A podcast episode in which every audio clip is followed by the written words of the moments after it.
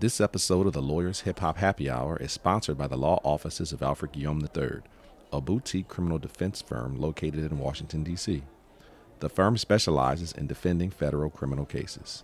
You can learn more about the firm by visiting our website at guillaumelaw.com. That's G U I L L A U M E law.com.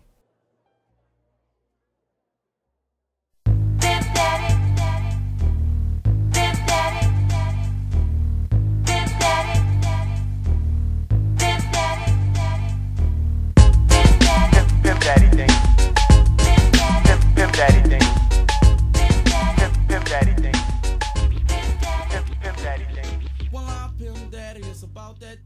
Welcome to the behind the scenes episode of my interview with attorney Nakia Gray. Nakia is an intellectual property attorney specializing in contracts, copyrights, and trademarks. My takeaway from this interview is that no matter how good an idea is, it's worthless unless you protect it. I hope that you found the episode enjoyable and it provided some great tips on protecting your current and future ideas in business or any other creative venture. And as with every guest, we talked about music. And the one thing I learned about her that I didn't think I knew in advance was that apparently she is Beyonce's number one fan. I've said it before. I think Beyonce is the greatest star of this generation. No disrespect to any other artist of any other genre, but Beyonce has universal appeal across racial, gender, age groups, you name it. She puts out an excellent product, and you'd be hard pressed to find someone of any group who doesn't know who she is. So, for this episode of Behind the Scenes, I'm going to start off the conversation by giving you my take on a particular aspect of Beyonce's music that many people do not talk about, and that is her connection to the city of New Orleans and its hip hop music. To illustrate this point, I'm going to use two of her songs as an example. The first song is Church Girl from her 2023 album Renaissance, and the second song is Before I Let Go, her remake of the classic Frankie Beverly and Maze song from her Homecoming album. This is going to be a deep dive, and unless you are familiar with New Orleans hip hop culture, you probably are unaware of this connection. But hopefully, in the next few minutes, I can give you a little bit of that culture and its history. To truly understand the connection that I'm going to make, you need a crash course on New Orleans bounce music history. It is the original sound of hip hop in New Orleans, and this sound came to prominence in the late 80s and early 90s. The musical foundation, the underlying beat for most, if not all, bounce music comes from two songs.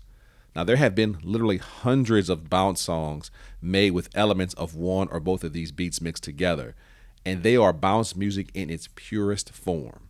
And those songs are, drum roll please. The first one is Drag Rap, which is a 1986 record from the Showboys. You'll recognize the beat even if you don't know the song. In bounce music, this beat is known as the Trigger Man beat.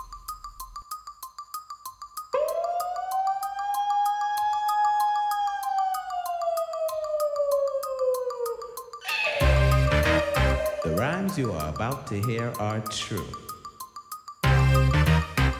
MC's names have been changed to protect the innocent. The innocent. innocent, innocent.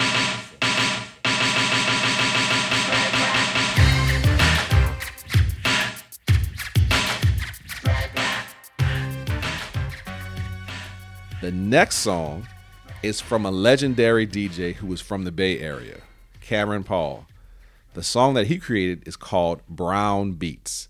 And of the two songs, it's the most prominent one in bounce music, and it's my absolute favorite.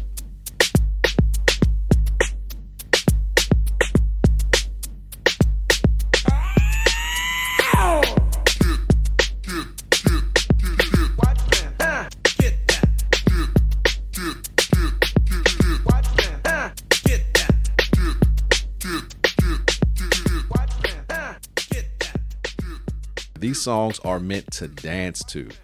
The artist typically calls out a familiar refrain, and the crowd responds accordingly.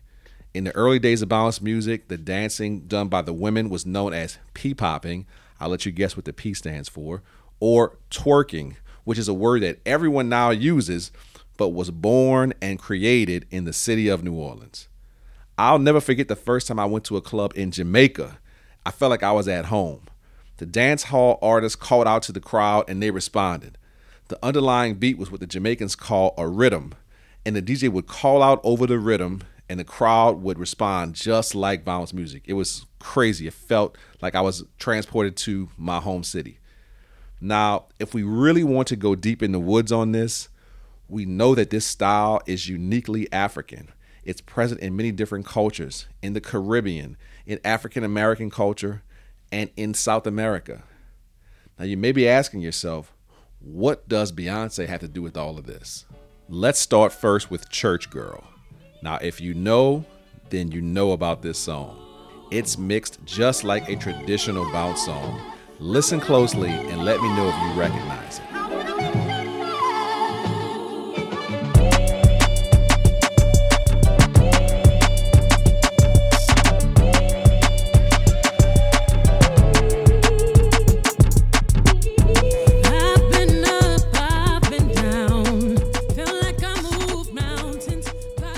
Beyonce does not stop there. Later on in the same song, she pays tribute to perhaps the most famous bounce song of all time. Do you know which song that is? If you said where they at, you would be correct. Shake, shake, shake that body, girl. It must be your stamps cause it ain't your face. It must be the stamps cause it ain't your face. It must be your stamps cause it ain't your face. It must be your stamps cause it ain't your face. Uh, do it, baby, stick it, baby, do it, baby, stick it, baby, do it, baby, stick it, uh, stick it, baby, do it. Uh, do it, baby, stick it, baby, do it, baby, stick it, baby, do it, baby, stick it, uh, stick it, baby, do it. Pop, pop that thing, girl. Pop, pop, pop that thing, girl. Pop, pop, Listen to how she pays tribute to one of the most famous of all bounce songs.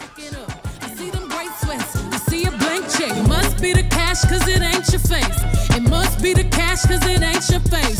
Now do it, baby, stick it, baby, do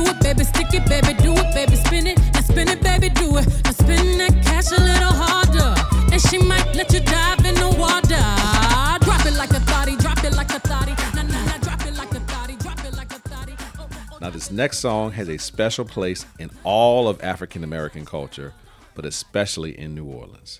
The song is played at weddings, parties, anniversaries, and of course, your summer cookout. It's one of my favorite songs of all time from one of my favorite groups of all time. In New Orleans, there's even a special line dance dedicated to this song. Some people call it the bus stop, others may refer to it as the electric slide, but whatever you call it, it's undeniable when you see it. All those people moving in unison is quite a sight to behold. As soon as you hear that famous intro music, you know it's time to get on the dance floor. It's Before I Let Go by Frankie Beverly and Maze.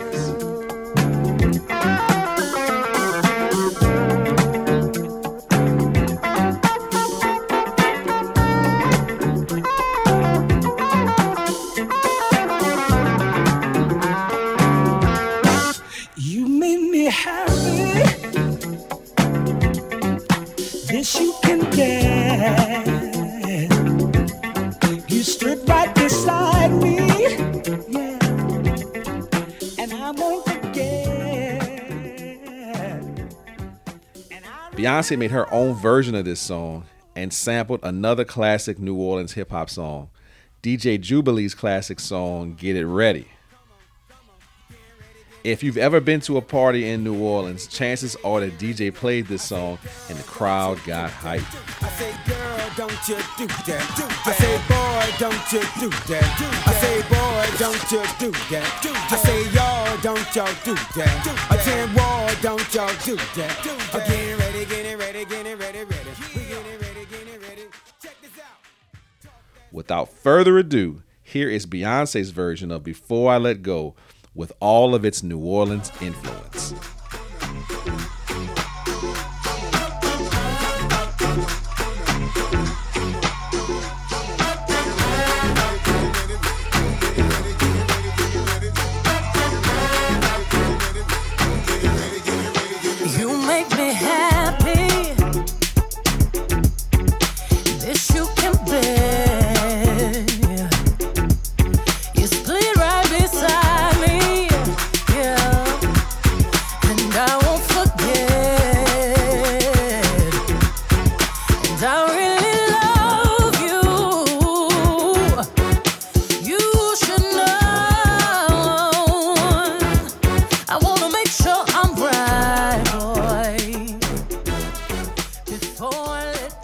earlier in the episode, I mentioned that everyone knows what the word twerking is these days.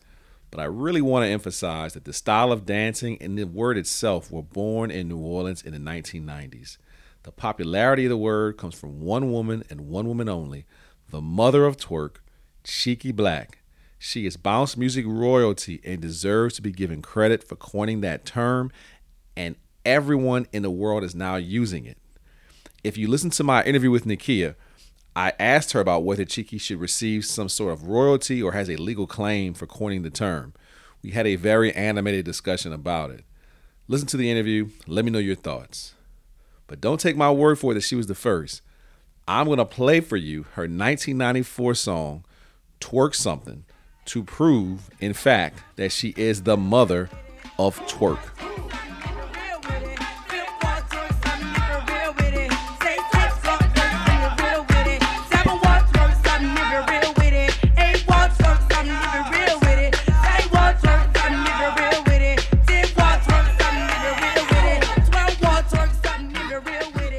Undeniable, right? And as an added bonus, I have the Twerk Something remix, which has a great sample from the Midnight Star song Curious. Take a listen to both. And Cheeky, you deserve all the credit in the world for your contributions to our hip hop culture.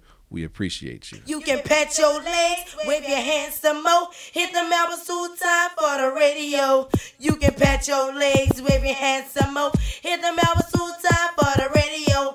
Nine walks work something if you're real with it. Eight walks work something if you're real with it. Seven walks work something if you're real with it. Six walks work something if you're real with it. Fifth walks work something if you're real with it.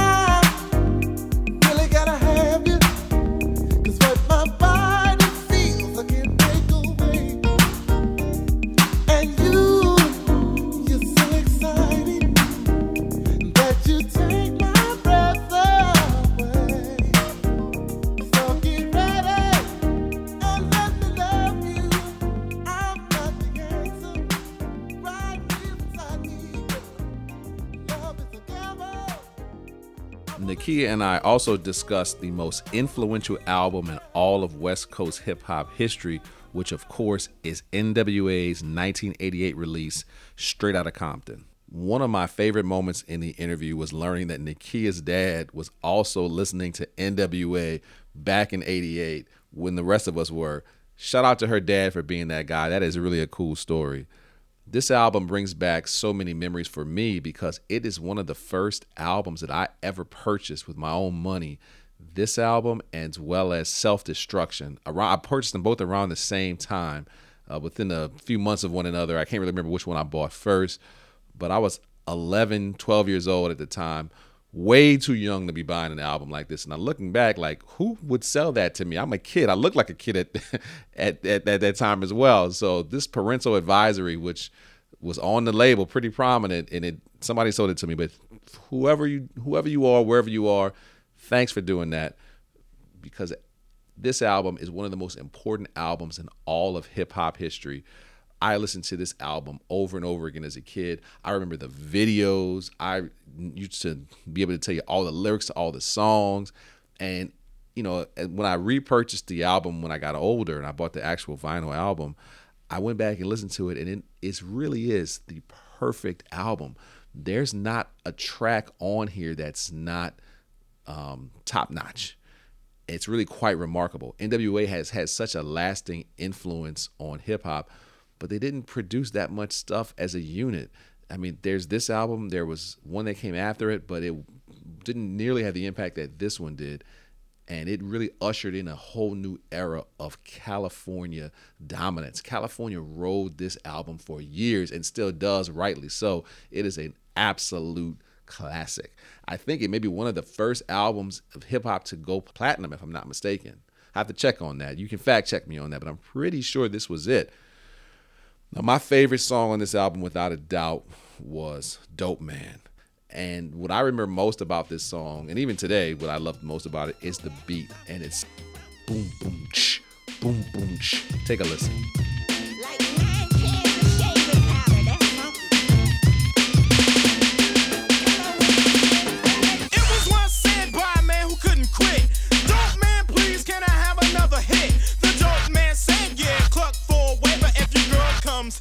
And do me a favor. It all happened and the guy tried to choke her. Pusher didn't care, she ain't nothing but a Now, there's a really cool underlying sound in this, and I always wondered where that came from. So, of course, I found out that it comes from the song Funky Worm, which was from the Ohio Players, released in 1972. And Dre, who produced this song, included that as part of the beat and added it with the bass to make this very unique beat. If you've never heard Funky Worm, here it is. Oh, that's funky, that's funky.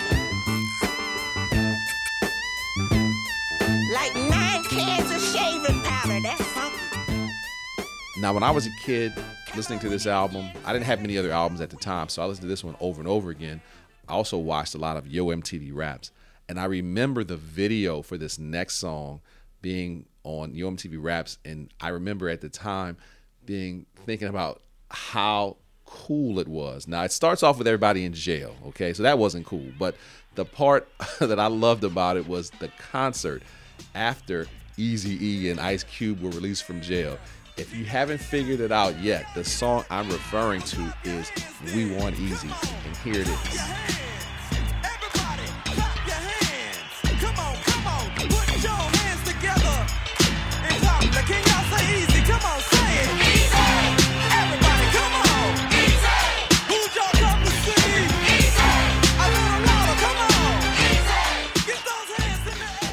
Easy E, Dre, and Cube were all able to develop successful solo careers after the group broke up.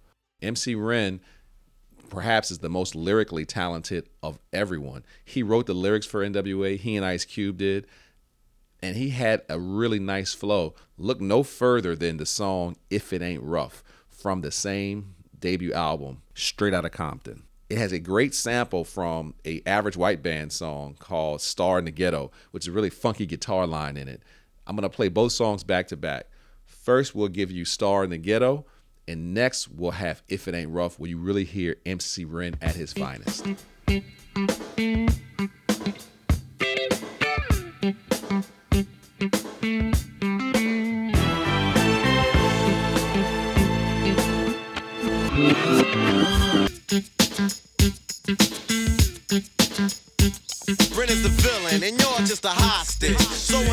Whenever I'm cover your head like an ostrich. Groupie's been waiting for this, suckers been hating for this. You know why? Cause so many are relating to this. Jealous is how they're feeling intentionally, but then start to love it because I made it eventually. Pumping the music, I keep the music like pumping, cause Ren ain't in it for nothing. I keep the average crowd jumping. Yo, you know the color, the villains in black. Nakia found Kanye West's debut album in the crates, which is College Dropout, released in 2004. An album that has a very special place in my heart because it was released when I was in law school. So it reminds me of that time, which was one of the best experiences I've ever had in my life. And not to mention the fact that it is a very solid album. When you when you listen to this album for the first time, it's like nothing you've ever heard before. Think about what was going on at the time. It's not gangster rap. It's not native tongues. It's not alternative. It's not very Afrocentric, but yet and still it is Afrocentric because Kanye's talking about the black college experience. He's talking about fraternities and sororities. He's dressing in a way that's preppy. He's presenting hip hop in a way that it has never been presented before. And the songs, the style of the album, the sped up samples, and the uniqueness of these songs is something that really is groundbreaking at the time. And people since then have mirrored or copied his style. But then he changed it up on 808 and Heartbreak, which was the um, auto tune. Now, I'm not an auto tune person, but auto tune was big at the time, and Kanye was really one of the people at the forefront of the auto tune movement. It didn't last that long, thankfully, but he was able to take the style he had previously, leave it behind, and focus his attention on a new style. Another album that Kanye had released, I didn't, you know, to be honest with you, I didn't like it at first, but the more I listened to it, I started to love it. Is The Life of Pablo. I think that came out in 2016. Now I've skipped some other albums in there as well that he that he's released, and I, I can make a case for lots of different albums of his. But you'd be hard pressed to find an artist that has been so consistent. And even though he had a period in there where, in the, the latter period and into now, where he hasn't quite been as prolific or at, at the forefront of hip hop, he's still extremely relevant. So Nakia choosing the first album, which is which I had in, in, in the uh, in the crates, was was very uh, appropriate.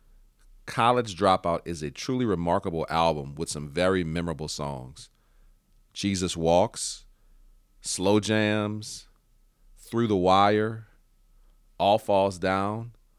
But my personal favorite, can you guess it? I'm gonna play just a little bit of the beat for you to see if you can guess it. And I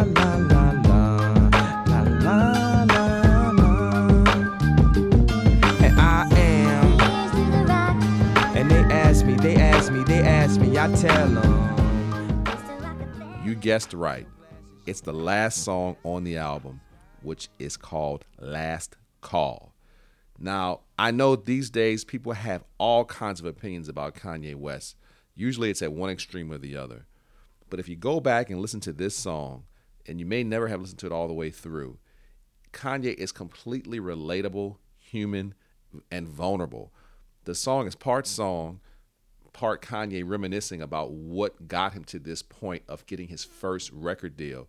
He talks about his creative process, which I love. I'm just in Chicago, I'm Take a trying to do listen. my thing, you know, let I me know got what you groups, think. I got acts I'm trying to get on and like one nothing really like popping off the way it, should have been. One of my homies, that was one of my artists, he got signed.